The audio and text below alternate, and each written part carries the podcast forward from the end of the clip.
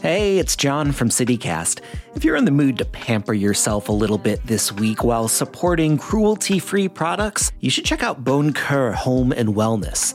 It's the best place in Portland to find everything from chic home decor to cannabis accessories. They've got a curated collection of vegan and cruelty free home goods and wellness products because their name is French for kind heart, after all. You'll get a 20% discount on your first order when you sign up for emails this week at boncoeur.net. That's B O N C O E U R dot net. And use the code BonCoeurCityCast20.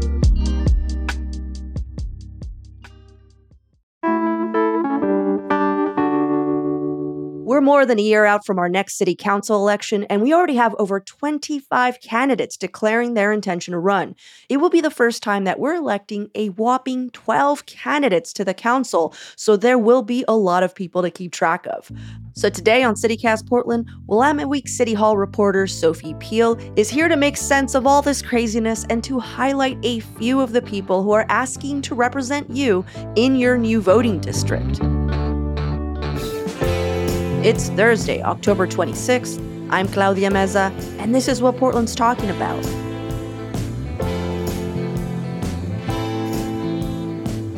The election is more than a year away, but as a few weeks ago, I heard there's like already 25 candidates that have said that they're going to be running for city council. That's pretty insane, right? Like, how are we supposed to keep track of everyone? That's that's a great question. I personally have a spreadsheet, um, but that's because it's my job to keep track of them. But I don't think most, uh, you know, Portland voters are are going to be doing that, which is totally reasonable. I think there a couple things are going to really matter. I think on the voters pamphlet, endorsements are going to really matter because mm. I don't think you know there there is a small subsection of Portlanders that are going to read about every single candidate and pay attention and do their own research. And then there's most voters who don't have the time to do that. And so I think they're going to look for endorsements, both by, you know, whether they're endorsed by the Portland Business Alliance or various nonprofits or uh, unions for sure, uh, newspapers, you know, us and the Oregonian and others that endorse. You know, I'm barely keeping track of them at this point. Um, so I'm I'm not sure. It's it's very overwhelming. yeah, and it's gonna just be more. I'm assuming closer to the voting date, right? Like yeah, I think. Or is there like a no more people can apply, you know? Yeah, so about 25, I think, to 30 candidates so far have basically told the city that I'm intending to run for this seat. So they've, you know, sort of put in a notice of intent, which means, hey, I'm going to run for this thing. But the official candidate filing window isn't until um, June 5th, and then it runs until August 27th. Mm. So we have many, many months for people to jump into the race. And I will say it's been a, a really consistent sort of drip since the districts were drawn. Uh, and, you know, I'm sure there will be sort of lulls, and I'm not sure what's going to determine those lulls. I doubt many people are going to be announcing over the holidays. I, I would imagine, though, that quite a few people will announce, um, you know, early in the year in the spring. So I don't think we're, I, I don't think this is like an early rush and that it's going to sort of subside. I think it's going to be fairly consistent. Right. Well, since we can't really cover all 25 candidates running so far, you were kind enough to help us pick one for each new voting district to discuss. And I just want to say out loud this is not an endorsement. We're just covering the candidates whose names have risen to the top because of like either prior city government involvement or one in particular that I noted uh, TikTok popularity. So let's start off with District 1, which covers a pretty large part of East Portland an area that like advocates say that has been underrepresented in our current form of government. So this is one of the areas that I'm most excited to see representation go to. You picked out Candace Avalos from the running list. What's she all about? Yeah, so um, Candace, she is in, I believe she's in her early 30s still. Um, but, you know, she's a uh, fairly young woman of color, um, but she has been extremely sort of civically engaged for, I mean, certainly as long as I've been reporting, and I know prior to that too. She served on a, a number of City of Portland sort of advisory committees. So she serves on the Citizen Review Committee, which is sort of one of the police accountability committees at the city. Um, she also served on the Charter Review Commission, which obviously crafted the new form of government. And she's also currently the executive director of Verde, uh, which is a social justice and, and climate nonprofit. They sort of do a, a variety of work.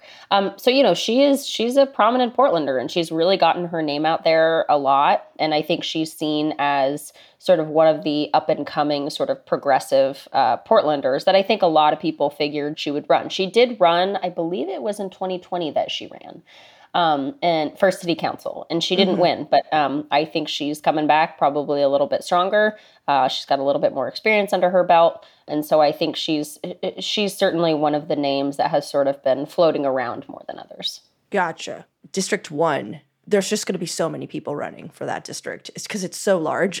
I just it's a lot of people. It's it's huge, and I will also say there was a lot of you know the Charter Review Commission when they crafted this new form of government. A lot of their um, sort of speaking points when they talked about uh, you know increased representation, increased diversity on Portland City Council. They really focused on this example of East Portland, which has been you know really underrepresented on City Council. Uh, you know, it's got the worst infrastructure in the city. And so that was, you know, really a big talking point for this advisory committee of look at what this new form of government could do for East Portland, this area that's been neglected for for decades. Um, and so I think that, it, you know, having that sort of be the focus of that uh, reform, I think also means that we might get a couple more candidates out there than we see in others. There's a little, it feels like there's a little bit more excitement out there maybe for mm-hmm. this form of government. Yeah. Well, let's move over to District 2, uh, which covers most of North and Northeast Portland, which is where actually half of the CityCast Portland team will be voting. Um, guess who? Which one of the current candidates did you recognize from this list? Yeah, I um, for this one I picked Debbie Kitchen. Um, she is in her mid to late sixties, um, and she owns a pretty successful construction company, which she's owned for quite a few years. Um, and she is very much a businesswoman. You know, she's really linked in with the business community. She's the former chair of the Portland Business Alliance, um, now called the Portland Metro Chamber and she also chaired the Central East Side Industrial Council, which is kind of a business oriented group on the East Side. Um, you know, she's a businesswoman, and at the same time, I think she sort of breaks lockstep with some uh, uh, kind of policies that have aligned with the business community. I think she's uh, you know, she's another person who served on the Charter Review Commission. Mm-hmm. And, you know, while on that, she voted for the form of government. She was sort of on their campaign team. Um, so, you know, after they wrapped up this proposal, they they went on the campaign train essentially and said, hey, here's our proposal. And they did their best to sell it. And she was, you know, a really sort of uh, practical, but still very passionate voice on that campaign team. Um, so she's she's a really interesting one to me. You know, I think she's uh, she strikes me as a as a pretty independent thinker. Mm-hmm. Um, and so she is very linked in with the business community, but I think she has fairly progressive uh, policies. Which, not saying those two things are necessarily always in contradiction to each other, but sometimes they are. right. No, of course. It, it's interesting that uh, people who were part of the the new charter council are running. Do you think they have like an unfair advantage? because they know what's coming. Like they're just like, we help form this new government, and now I will rule it all. Like, do you think there? There's certainly been in in some circles, I think, in Portland, uh, amongst maybe more moderate voters, uh, who believe that there's a conflict of interest there. Oh, the city hasn't said anything about it. I mean, there's no policy that the people who served on this commission aren't able to run. But I think some people would argue that it, you know, maybe those people got on the committee because they always planned to run. But I also think there might be a correlation, but it's not really a causation. I mean, I think a lot of the people who served on this commission, they've just, they've served on a bunch of committees. You know, this mm-hmm. isn't new for them, and they may have been people that may have run for city council in the future anyways. Um, but yeah it's, it's sort of been an interesting dialogue around some people who really argue that they do have an unfair advantage and they crafted this thing and then you know had this plan to run for it. Um, but again there's no you know they're not breaking any laws. So you know kind of more power to them i guess. Okay well, let's take a quick break here, and when we return, let's talk about the district with the most declared candidates.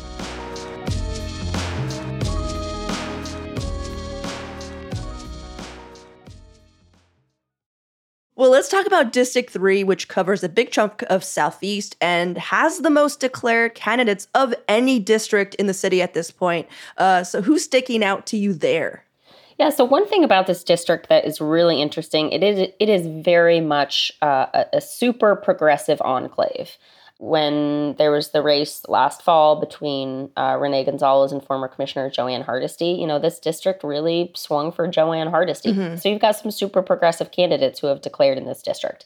Um, so I focused on Robin Ye. Um, he's another young, really progressive candidate. He's in his early 30s, uh, and he, up until just last month, he served as chief of staff to Representative um, Khanh Pham in East Portland, who's a very progressive member of the Oregon legislature. Mm-hmm. Um, and prior to that, you know, he worked as political director for Apano, which is a pretty well known nonprofit in the Portland area.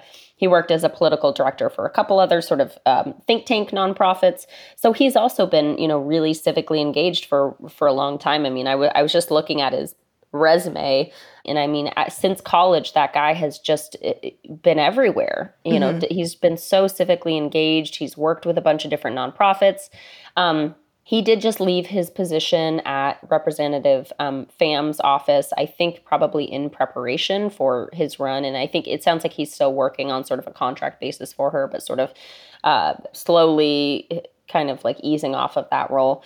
Um, and he also served on the Charter Commission. So interesting. Both he and Candace Avalos and Debbie Kitchen, all three of those people um, served on the Charter Commission. Right. Well, since this is such a stacked district, I wanted to point out like one more candidate uh, who I learned from TikTok. Her name is Angelita Morillo. Have you heard of her? Yeah, yeah, we've written a little bit about her. Um, she works in policy for kind of a small nonprofit called Hunger Free Oregon, um, but I think she's better known for her TikTok presence. Uh, I think she has over 20,000 followers on TikTok, and she does sort of political commentary. So she looks at various articles that have been written, and then she sort of does uh, rundowns of those articles and sort of in, inserts her own commentary into them too. Um, and so, so that's really interesting. I think this is the first TikTok, you know, quote unquote star that we've ever had run for Portland City Council. She also did work for a short time in um, Jo Ann Hardesty's office, I think, as like a constituent service person. So she has worked inside the government, but I don't think that's been kind of the majority of her career. Um, and she's 27, so she's she's also very young. Uh, which mm-hmm. is interesting. I don't think I can not tell you the last time I've seen so many candidates that were you know, at 35 or below. I mean, there's one, I think the youngest one running is 22. Mm-hmm. Just sort of mind blowing. Um, so yeah, Angelita's going to be, uh, that's, I think that's going to be a really interesting candidate. Um, and she's also, you know, she is feisty. Like she does not hold back on what she says. So um, it's it's going to be really interesting too to see how these candidates sort of like interact with each other. I think right now, at least on Twitter, which I know doesn't, you know, it's such a microcosm of like nothing. So I don't think it really means anything. But all the candidates right now are like really supportive of each other. You know, they're mm-hmm. retweeting mm-hmm. each other, they're tagging each other. You know, it's very amicable. Um, but I'm curious to see, uh, you know, the gloves are going to come off at some point because you yeah. still want to win. So I'm very curious to see when that sort of shifts a little bit. Yeah, I'm I'm curious how her, if any, uh, shift will happen in her TikTok presence. Well, let's go to the final district. Number four covers the whole West Side as well as uh, a good chunk of uh, southeast around Sellwood. What's one of the candidates you're watching there? Yeah, so one of the really early declarers was a guy named Tony Morse. Um, he's currently the political director for Oregon Recovers, which is an addiction um, nonprofit that's actually got quite a bit of clout in Oregon.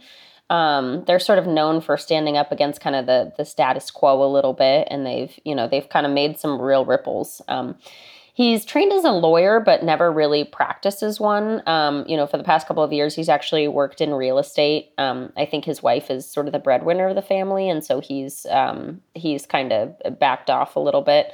Um, it's he's a really interesting guy. You know, he's he's he has a kind of a gentle demeanor. He's a little bit goofy. He's a little bit nervous, um, mm-hmm. but you know, he's a very friendly guy, and I think it'll be really interesting to see sort of where politically he falls on the progressive slash moderate scale. I think he's probably a little bit closer to moderate. But right now, you know, in my discussions with these candidates, it's actually been really difficult to tell you know, I've had a hard time really distinguishing their policy ideas from each other. It all sort of is is the same, and I haven't really gotten a clear idea of where anyone really stands. So, um, you know, we're we're looking personally. I'm looking for a lot more clarity on what these candidates would actually do in office because right now it's it's just not clear.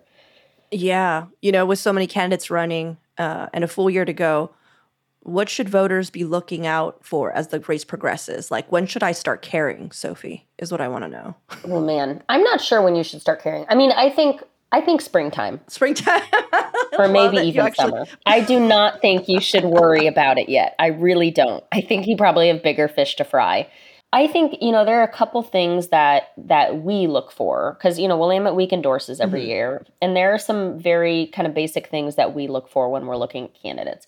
One is that they understand how the city works. You know, sometimes we'll have a candidate in there and we'll ask them what the budget of the city is, and they they have no clue. I mean, it could be you know, $3 million or it could be $10 billion. And they're just, you know, they clearly haven't done their research and they have not been invested civically in the city. So we do look for sort of a base knowledge of how the city works and also mm-hmm. like what their what they think their role would be you know in past years when we had the commission form of government obviously we still do for another year and a half but you know we also looked for management skills because a big mm-hmm. part of being a city council person was managing people and managing bureaus um, now i don't think we're really going to be looking for that because they don't really need to manage anything other than one or two staffers they need to have policy ideas and they need to be able to you know negotiate with their colleagues to get policies passed. And so i think we're going to be looking for sort of a different set of skills some some different set of skills than we've looked for in the past.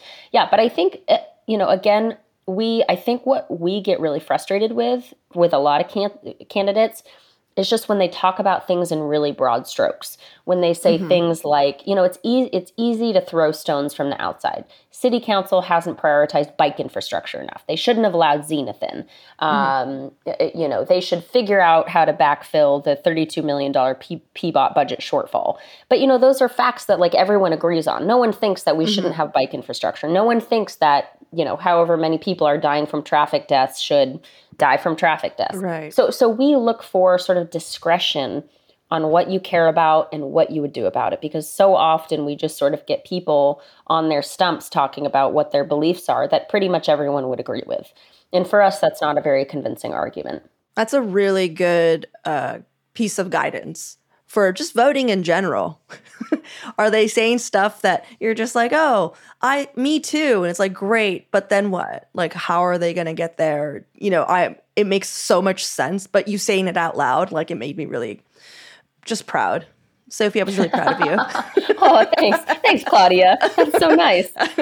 well, Sophie, thank you so much for walking us through, you know, the candidates from each district that kind of popped out at you.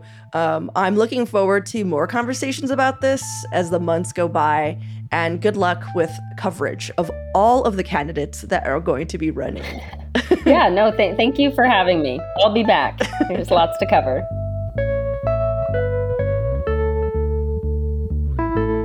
And now for your microdose of news. Some events coming up this weekend. This Friday, Donnie Vegas on Alberta Street is hosting its monthly ska and reggae night. That's where the DJs only spin old school selections on vinyl. There's no cover and there's plenty of hot dogs. Also, this Friday and Saturday, the Freaky Deaky Electronic Music Festival is coming to the Portland Expo Center. Passes for both days are available. Costumes are encouraged. Honestly, this might be my biggest nightmare, but the people in the pic seem to be having fun.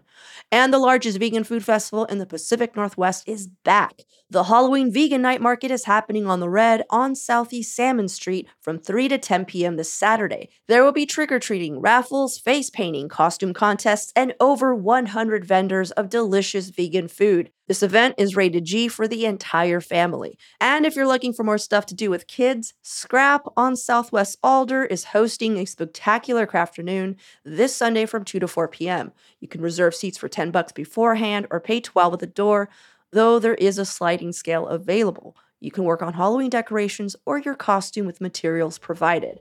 For even more local news and events, sign up for our daily newsletter, Hey Portland. We'll throw a link to everything I mentioned in the show notes.